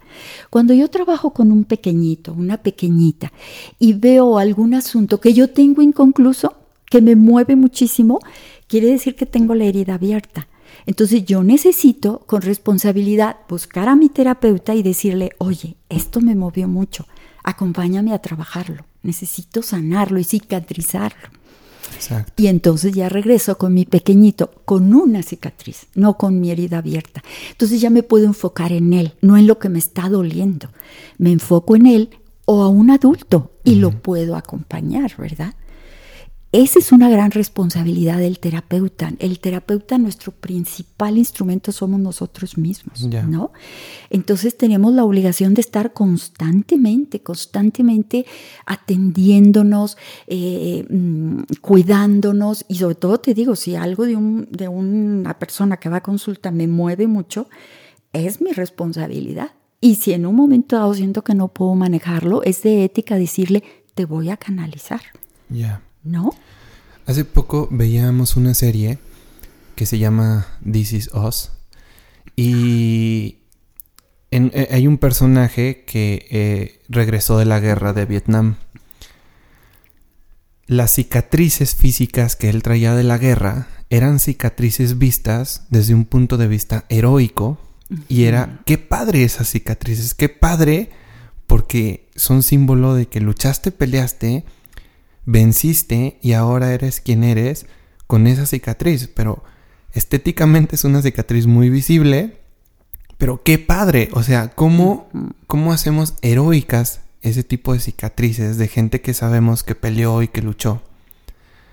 Creo que gente que ha pasado por un divorcio, gente que ha pasado por amputaciones, que tienen discapacidades, de repente quedan ciegas, no sé, que, que, tienen que cerrar un ciclo y abrir otro. Sí. Salen de esos ciclos llenos de cicatrices, ¿no? Sí. O sea, qué padre que también esas cicatrices las veamos heroicas. Exacto. Porque fue una súper batalla. Nadie salió de esas, nadie salió con esas cicatrices peleando poquito. No, pelearon muchísimo. Y creo que hay que, aprender a ver belleza dentro de eso, ¿no? No sé si está relacionada, pero te voy a platicar. Hay un concepto japonés que se llama wabi sabi. ¿No, ¿Lo conoces? No. El wabi sabi habla acerca de la belleza de la imperfección. Ah, Entonces es todo un es todo un movimiento incluso de, gráfico en donde las tazas más bonitas son aquellas que tienen cuarteaduras. Mm. Porque son tazas que ya se usaron, que han pasado, que tienen historia. Exacto. Entonces los japoneses tienen una palabra muy padre para hablar de la belleza, de la imperfección y de las cicatrices. Y creo que al menos en México también nos hace falta como mucho encontrarle esa belleza a esas cicatrices. Y no sé, por ejemplo, hace poco encontré que hay, hay, hay escuelas que te dicen que para poder aceptar a tus hijos tienes que demostrar que son papás que viven juntos. O sea, que, que ah, son, que, no están divorciados y que no están separados. no sé, a mí no me gustó porque creo que están desvirtuando mucho eh, cosas buenas. O sea, eso no es un síntoma de, de maldad, eso no es un síntoma de inestabilidad. Eso no es, no es como que si yo soy hijo de papás divorciados, voy a ser tóxico. Exacto. Creo que hay muchísimo valor después de pelear ese tipo de batallas, que incluso es gente que le puede enseñar muchos valores. Definitivamente. A, niños que tienen sus papás juntos. Como, como decir que si soy hijo de papás que viven juntos, no es sinónimo de que soy íntegro, que soy intachable, de que para nada, ¿no? O sea, no habla de eso. Sí, en total acuerdo contigo. Eh, eso no, sí, eso no indica ni que sea lo uno ni que sea lo otro. Una, una pareja que se ha divorciado tuvo el valor de decir, no es posible que les estemos dando este tipo de vida a nuestros hijos. Exacto. Y vamos a hacer cambios y eso duele mucho y cuesta mucho, ¿no? Y unos padres divorciados han tenido la necesidad de enfrentarse a muchas batallas, todo lo, que, lo que tú estás diciendo. Fíjate que ahorita, mm, Omar, hay un tema que está tomando mucha importancia, que es la crianza monoparental. ¿Sí? En el que hay un padre o una madre. Cuando son padres divorciados, eh, yo les digo mm, a las parejas, ustedes primero fueron pareja y ahora son, y luego fueron padres, ¿no? Ya no son pareja, lo decidieron y es muy libre y seguramente fue lo mejor, pero van a ser equipo de padres para toda la vida, ¿sí? Entonces ahí viene toda una serie de cosas que cuidar en bien de los hijos. Pero sí, definitivamente, volviendo a lo que tú dices, eh, es etiquetar de una manera muy dura, muy, muy cerrada, eh, ¿verdad? ¿Cómo es posible? Más bien yo pensaría, caray, con las cicatrices que tiene, seguramente es porque ha lidiado muchas batallas. Como que no le vemos lo heroico a esas cicatrices. O sea, solamente si vienen de la guerra de Vietnam, entonces lo vemos heroico, si no, no. Exacto. Cuando creo que tienen el mismo valor porque costaron lo mismo. Exacto. Y a final de cuentas te hicieron crecer. Sí, definitivamente. Y tienes mucho, mucho que aportar, ¿no? Pues sí, son.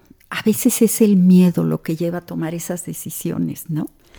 Oye, hay un concepto, Pati, que yo le llamo eh, la soledad de la mente, que, que creo que es un riesgo latente de estar cerrando ciclos, ¿no? Imagínate que tú de repente tienes ciertos intereses distintos a los que tenían tus amigos. Entonces ya no encajas en ese grupo de amigos. Y decides, pues, cerrar ese ciclo. Dices, ok, ya mis intereses son otros, ya no encajo. Ya no encajas en tu trabajo, porque lo que quieras. Ya no encajas con ciertos familiares.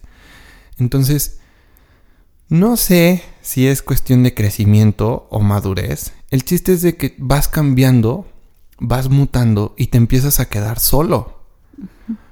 Como síntoma bueno, vas creciendo, pero también puede ser síntoma de cosas malas, ¿no? O sea, de que te vas quedando atrás, de que te vas quedando abajo, la gente a tu alrededor crece.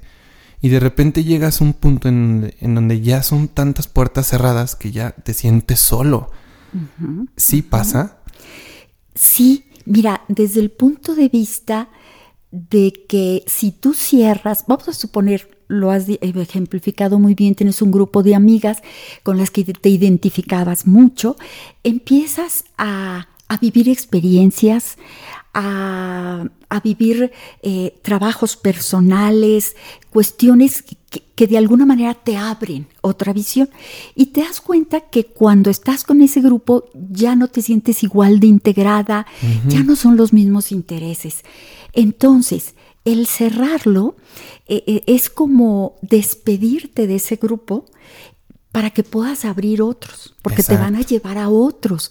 Si yo estoy atorada, eh, ahí conviene ver qué ganancias secundarias estoy obteniendo. A veces el cariño de las amigas, el cariño de ese otro grupo o ciertas, el reconocimiento que me daban, no lo quiero perder, es una ganancia secundaria. Pero por otro lado, la pérdida o, el obstáculo es muy grande porque no me permite avanzar, con otro tipo de necesidades que tengo. Entonces, qué bonito decir, fueron mis maestras de vida en este ciclo, en este lapso. Caminamos juntas este ratito.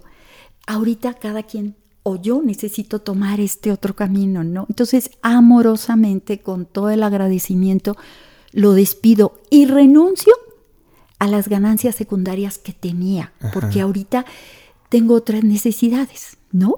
Y entonces, con toda la libertad, ya puedo yo abrir otras cosas. A veces lo que nos retiene como atascados, por decirlo así, como la, el ratoncito que da vueltas y vueltas y no avanza, es el que no soltamos las ganancias secundarias, porque si hacemos algo es porque tenemos una ganancia, ¿no?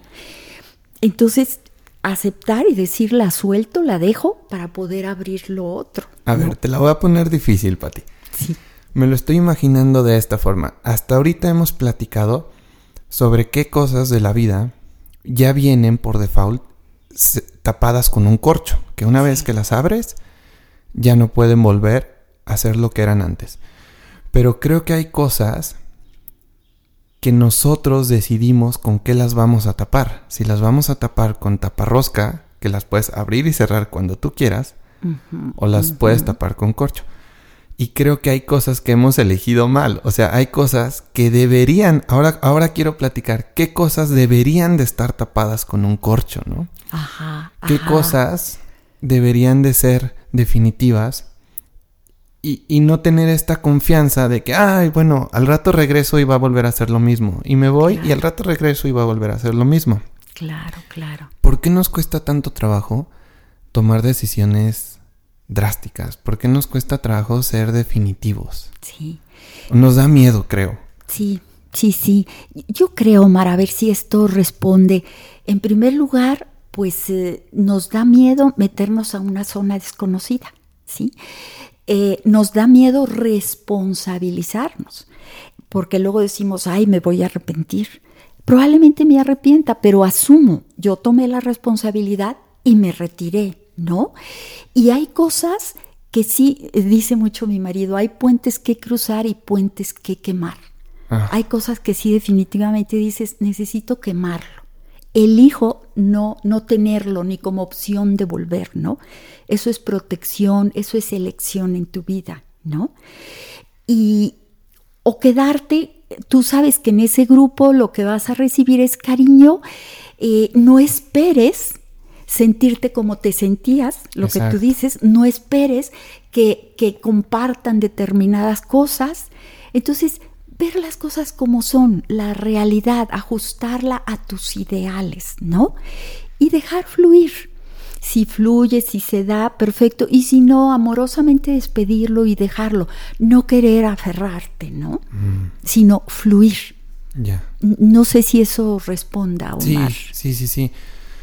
Eh, Me quedé pensando en lo que decías de, de este grupo de amigas que te dejan beneficios secundarios y que a final de cuentas es un grupo que sabes que ahí tienes, ¿no? Pero que cómodamente puedes regresar a él después de seis meses y nos volvemos a ver y, y, cada vez que los ves sientes lo mismo, dices, es que el tema de la plática ya no va conmigo, la forma en la que, en la que nos expresamos ya no va conmigo, sin embargo, nos da miedo, nos da miedo salirte, o sea, nos da miedo ya no pertenecer. Exacto. Creo que, creo que deberíamos de tomar decisiones más drásticas sin decir, ok, ya, ya no pertenezco a este grupo. Exacto. Porque en el momento, lo que yo decía, ¿no? De que, de que te sientas solo, entonces vas a buscar otro grupo nuevo. Exacto. Otro grupo distinto. Entonces, o sea, como que más bien busco tu guía en, en saber, está bien, ¿no? Tomar esas decisiones drásticas, ser valiente y decir, ya, ya no pertenezco, ya no soy a lo que sigue. Sí, renunciar. Renunciar. Elijo, si yo veo que esto no me está llenando, ¿qué estoy haciendo aquí? Es mi responsabilidad, ¿no? Entonces renunciar, asumir y fíjate, más que buscar, te va a llegar. Te va a llegar lo que tú buscas, también te está buscando. Si tú te paras tranquilito y, y dejas de estar viendo dónde, dónde, espérate, deja que te encuentre. Así es la vida de maravillosa, te va llevando. Eh, hay un video por ahí muy bonito del viaje en el tren y, dice que, por ejemplo, los padres desde que tú llegas están ahí, pero va a haber una estación en la que van a necesitar bajarse. y, y, tú sigues avanzando y luego sube quizá tu pareja etcétera, ¿no? Es, son los ciclos de la vida. Es el, el, en este momento, yo recuerdo en primaria, tuve un grupo muy bonito por tal grado de mis hijos que nos juntábamos para llevarlos al fútbol. Se cerró, se terminó, en este tengo otro, en este tengo otro, ¿no? Y, y también eso es cíclico. Y claro, hay amigos como de vida, como hermanos del alma, como escogidos, ¿verdad?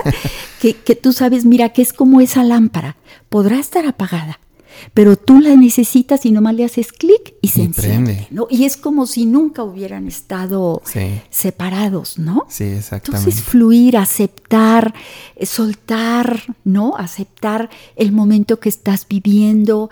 Eh, por ejemplo, yo en la tercera edad, aceptar los retos que tenemos son pérdidas, pierdes capacidades, pierdes otras cosas y ganas otras muchas, ¿no? Sí. Entonces despedirlas amorosamente y tomar lo que sí tienes. Lo dices, lo dices muy bien, o sea, fluir lo veo como, no sé, imagínate que yo me acabo de comprar mi traje de baño y de repente salgo a la puerta y ya está nevando. Entonces tengo como la opción de frustrarme y hacer un berrinche porque ya tenía mi traje de baño y quería el verano, quería nadar. O fluir y decir, ah, pues voy a guardar mi traje de baño y saco los esquís porque está nevando y voy a disfrutar la nieve. Exacto, exacto. Lo no aferrarme, o sea... Sí, sí, sí, sí. No aferrarme a una relación, no aferrarme a veces a un trabajo, eh, a tantas situaciones, ¿no? Aferrar más bien fluir y el soltar y confiar. Y confiar. Y confiar y confiar, ¿no? Mira, hoy, hoy estamos grabando en mi casa, no, no en el estudio, pero en el estudio yo tengo una, una frase grabada así en una pared que incluso no sé si sea miedo o qué, pero yo quiero hacerme un tatuaje y no me lo hago porque me da miedo el, esto que es para siempre, ¿no? Entonces ahí hay un tema. Sí, sí, sí. Pero si me lo hiciera, es una frase del mismo vato, de Jorge Drexler, pero es muy buena. Dice, uno solo conserva lo que no amarra. Ándale. Eh, como mucho detrás, pues, pero... Sí, ¿Cómo haces que las cosas que están a tu alrededor se queden sin cuerdas, sin ataduras? Que se queden por, pues, por voluntad ¿Qué crees, Omar? Tú no haces. Se quedan. Si son para quedarse, se quedan. Si tenían que irse, se van. e, e, esa necesidad que tenemos de controlar. De controlarlo. De controlarlo. Es desgastante. No. Exacto. No, no, no. Si va a ser para bien, yo a veces me dicen, este, te invito para que vayamos a trabajar a tal lado una oportunidad de oro. Y resulta que algo se atraviesa y no puedo. Y sabes que he aprendido a decir, no me tocaba. No me tocaba. Punto, ¿no? No aferrarte, o sea, fluyes. No aferrarte, sí, sí, que te duele a veces, que te frustra, sí, somos humanos. Lo valioso es cómo lo voy a acomodar aquí adentro, ¿no? Ahorita que hablas de tatuajes, si me permites, pues yo de otras generaciones, este, no, un tatuaje, oh, así como lo terrible, ¿no? ¿Quién me iba a decir que en un momento de mi vida yo me iba a hacer un tatuaje? te, lo, estoy mostrando. Es una mariposa que trae en la, en la muñeca. Sí, sí, sí. Fíjate que a raíz de esa experiencia tan dolorosa que un día hemos de platicar que viví alrededor de hace siete años, este, dos de mis hijos, los más chiquillos, los más jóvenes que tienen tatuajes, tú ves a Alejandro, que los trae por todos lados, y Pati mi hija me decían, mami, vamos a hacernos un tatuaje juntos, como un ritual de esta experiencia que estamos viviendo, ¿sí? Yo al principio, claro que no, están locos y bla, bla, bla. Pero en el momento que, que Patti me dice, mamá, es un símbolo de lo que estamos viviendo, vamos a grabarnos lo que estamos aprendiendo. Entonces me dijeron, tú escoge el tatuaje. Entonces les dije, bueno, escojo una mariposa. Tengo un tarro que me regaló Elisa, mi sobrina, Liz, que, que, es muy especial para mí, que, que dice que la oruga, cuando sintió que todo estaba perdido, se convirtió en mariposa. Entonces les dije una mariposa, ¿sí? Para simbolizar. Fue algo muy bonito. Fuimos los tres juntos. Yo me moría del susto. este, entonces me acompañaron. Obvio, yo lo tengo pequeñito, ellos lo tienen grande. más grande y Alejandro más grande, ¿no? Me lo quise poner en mi mano izquierda porque es la parte femenina, de la energía femenina. Entonces, créeme, Omar, que cada vez que lo veo, le doy gracias a Dios que descubrí que cuando yo sentía que todo estaba perdido. Es un recordatorio. tuve alas, ¿no? Para salir. Entonces, eh, la vida me tapó la boca. Sí, Porque con guante blanco, o como dicen, porque yo decía, claro que jamás. Es que no estoy loca. ¿Ves? Tantas cosas que yo juzgaba de otra manera, veía, y la vida me ha enseñado que no es así, ¿no? la vida con sus matices te ha puesto del, color, del color que necesitabas estar para aceptar un tatuaje. Exactamente, exactamente. Y ahora lo veo con un cariño, recuerdo esa alianza con los hijos, eh, recuerdo pues todo lo que vivimos, ¿no? Sí, yo lo he pensado y, digo, me lo hago, no me lo hago, y, y luego he pensado, me lo voy a hacer donde no se vea. Sí. Y digo, vuelvo a lo mismo, o sea, como que si lo voy a poner donde no se vea es porque no estoy convencido, es porque no estoy todavía, no sé, como que es todo un tema. O, pudiéramos decir que te da miedo lo que otros opinen, porque si lo ven, pudiera, ¿no? Puede, estoy hablando así al tiene, azar. Sí tiene que ver. Pudiera ser, ¿no? Entonces, que, que tú pudieras decir, si te parece buena la sugerencia, ponerlo donde tú sientas que debe de ir. Exacto, sí, sin importarte lo que, lo que otros digan. Exacto. Patti, vamos a las últimas dos preguntas. Esta pregunta eh, tiene todo que ver con que tengo un hijo. ¿Yo le puedo enseñar a mi hijo a cerrar ciclos? ¿Eso es algo que se enseña? Definitivamente, Omar, definitivamente. Hay por ahí una frase muy bonita, se ve un papá y el hijito, más o menos de la edad de tu Pablo, que van como por un río con piedras y entonces el papá le dice, hijo, fíjate bien dónde pisas, no te vayas a caer. Y el chiquillo le dice, papá, fíjate muy bien dónde pisas tú, yo solamente voy a seguir tus pasos. Ok. Fíjate, me pongo chinita. Sí. Definitivamente. Volví a sudar. Sí, sí. Mira, Omar, la mejor manera de enseñar a nuestros hijos es haciéndolo nosotros mismos. Ya. ¿sí? Ok. Las palabras motivan, pero el ejemplo arrastra. Sí. ¿Sí?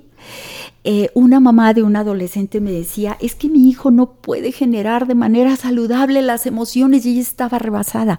Le digo, ¿qué te parece que empecemos a trabajar contigo?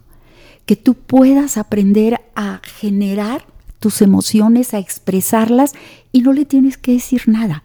Con eso es el mejor ejemplo. Entonces, aunque tú no le digas nada, si él ve que tú aprendes a cerrar ciclos y lo haces, automáticamente lo integra a lo suyo. Claro. tenía miedo de esa respuesta porque yo, yo he visto que hay dos formas de enseñarle algo a tu hijo. La primera forma es la forma directa, que es paso A, paso B y paso C. La otra forma es la forma indirecta, digamos por osmosis, de, decirle de alguna forma. Yo no puedo enseñarle a mi hijo a que le guste el arte. O sea, yo no le puedo decir, mira, para, para que tú te guste el arte, el paso número uno es este. Simplemente le pongo cuadros enfrente. Exacto. Y él sabrá si le gustan o no le gustan. Exacto. Creo que va de la mano, ¿no? Es, o sea, yo cierro mis ciclos y mi hijo me va a ver a mí fluyendo, feliz, contento. Pues, y él, por osmosis, aprenderá de su papá y de su mamá a cerrar los propios. Sí. Porque por más que le digas, él no va a hacer caso a lo que dices, él va a hacer caso a lo que ve en ti. Ahora, Pati, hay una, hay una pregunta importante aquí. Mm, tendemos como papás a ocultarles lo malo a los hijos. Si yo le oculto lo malo, no le estoy dando toda la información para que él entienda la decisión que yo tomé. Exacto. Y aprenda, ¿no? Exacto. Ahora, también sé que no hay que mostrarles todo lo malo porque no siempre tienen la edad o no están en el momento adecuado para entender todo lo malo. Exacto. Pero está bien, ¿no? O sea, está bien creer que sí le debo demostrar algunas cosas malas, sí le debo demostrar mi parte vulnerable, que llora, que, exacto, que sufre. Exacto, exacto. Le estás validando que él lo pueda hacer. Eso quería decir. Eso, hijo, se vale llorar. Se vale. Se vale, sobre todo en nuestra cultura, que se le ha negado mucho al hombre el privilegio de expresar, ¿no? Porque es eso.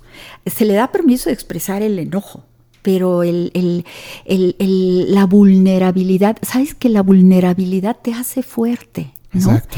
Entonces, es decirle, hijo, se vale, se vale hacerlo.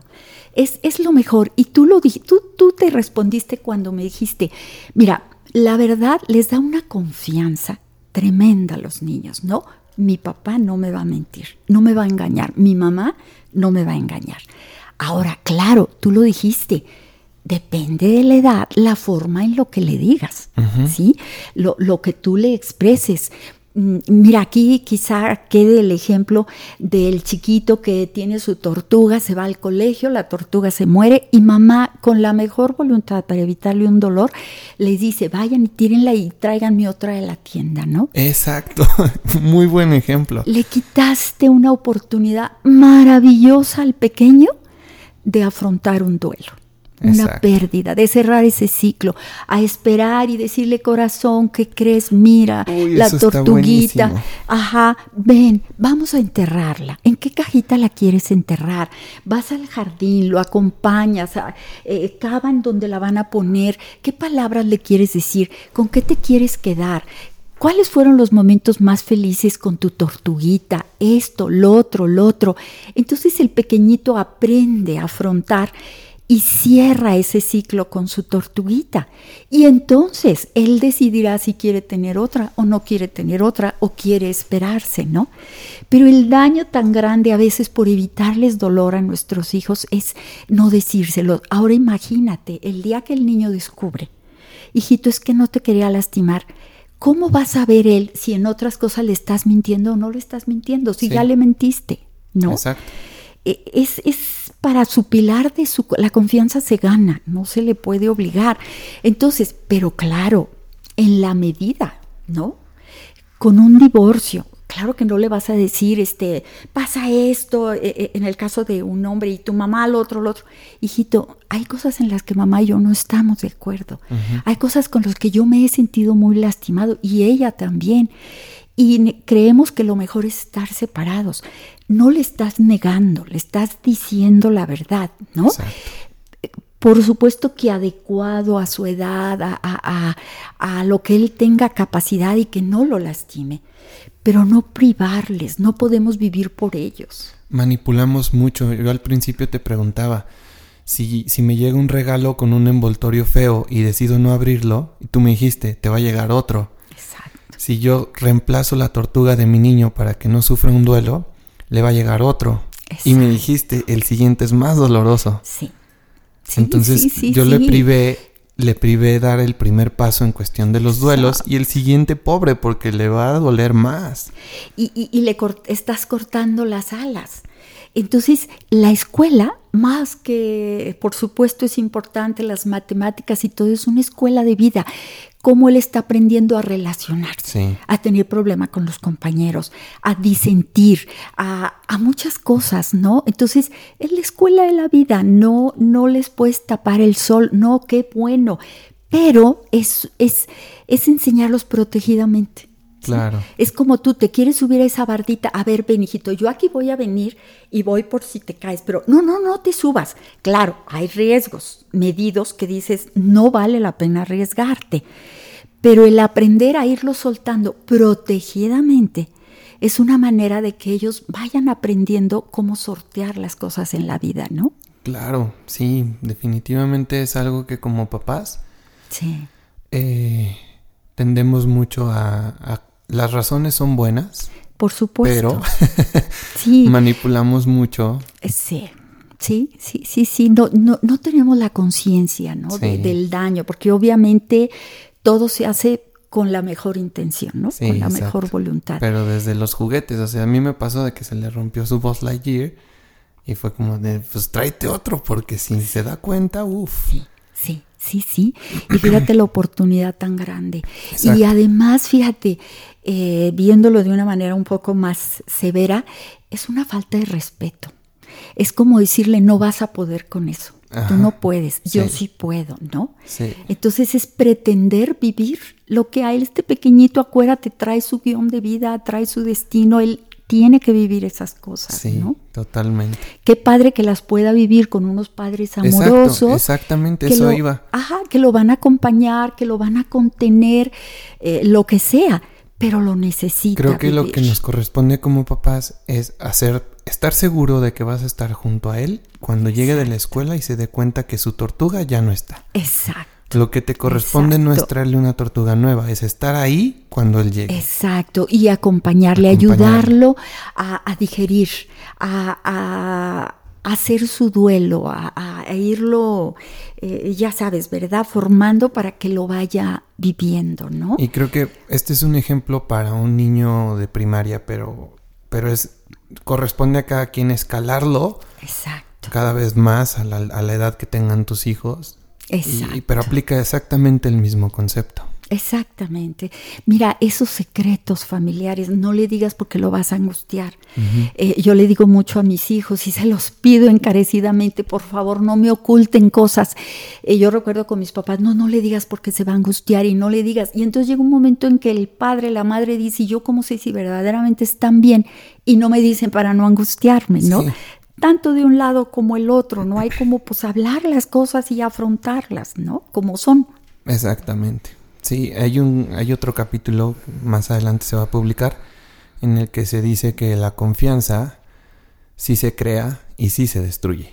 Sí. Contrario a la, ley de la materia y de la energía, que dice que esa no se crea ni se destruye. La confianza sí, es así. Sí, es así, definitivamente. Y la puedes destruir así. Así. ¿No? Y para esa crearla, pues es un proceso largo. Sí, sí, sí, sí. Pati, eh, esta, esta, última pregunta es muy personal y se la estoy haciendo a mis invitados porque creo que puede ayudar a muchas otras personas a, tener una conciencia más, más exacta sobre lo que estamos viviendo ahorita.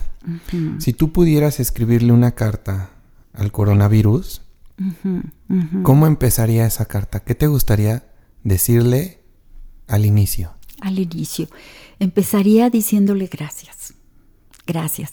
También le pondría, me enojé mucho contigo, me peleé mucho contigo, mm, hay ratos que me caes muy mal, que me causas dolor, y sin embargo a la larga no tengo más que darte las gracias, ¿sí? Por esta experiencia, primero la experiencia de poderlo vivir, ¿verdad? De estar aquí viviéndolo y, y haciendo un recuento de todas las cosas. Me he dado cuenta de tantas cosas que yo tenía que no son necesarias de tantas cosas que hacía que no eran necesarias.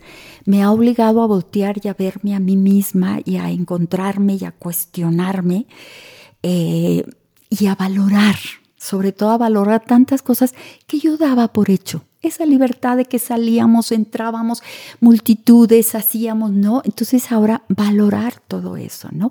Y me da la oportunidad de aprender, aprender a cosas, este, nuevas que voy a tener que aprender.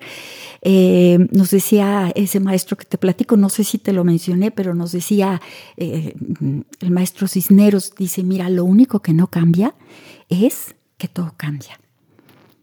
Todo es cambiante. Gracias por escuchar este capítulo. Recuerda visitar nuestras redes sociales Facebook e Instagram, así como nuestro canal de YouTube.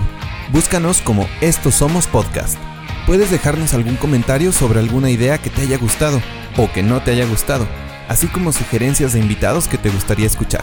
Mi nombre es Omar Bazán y nuevamente gracias.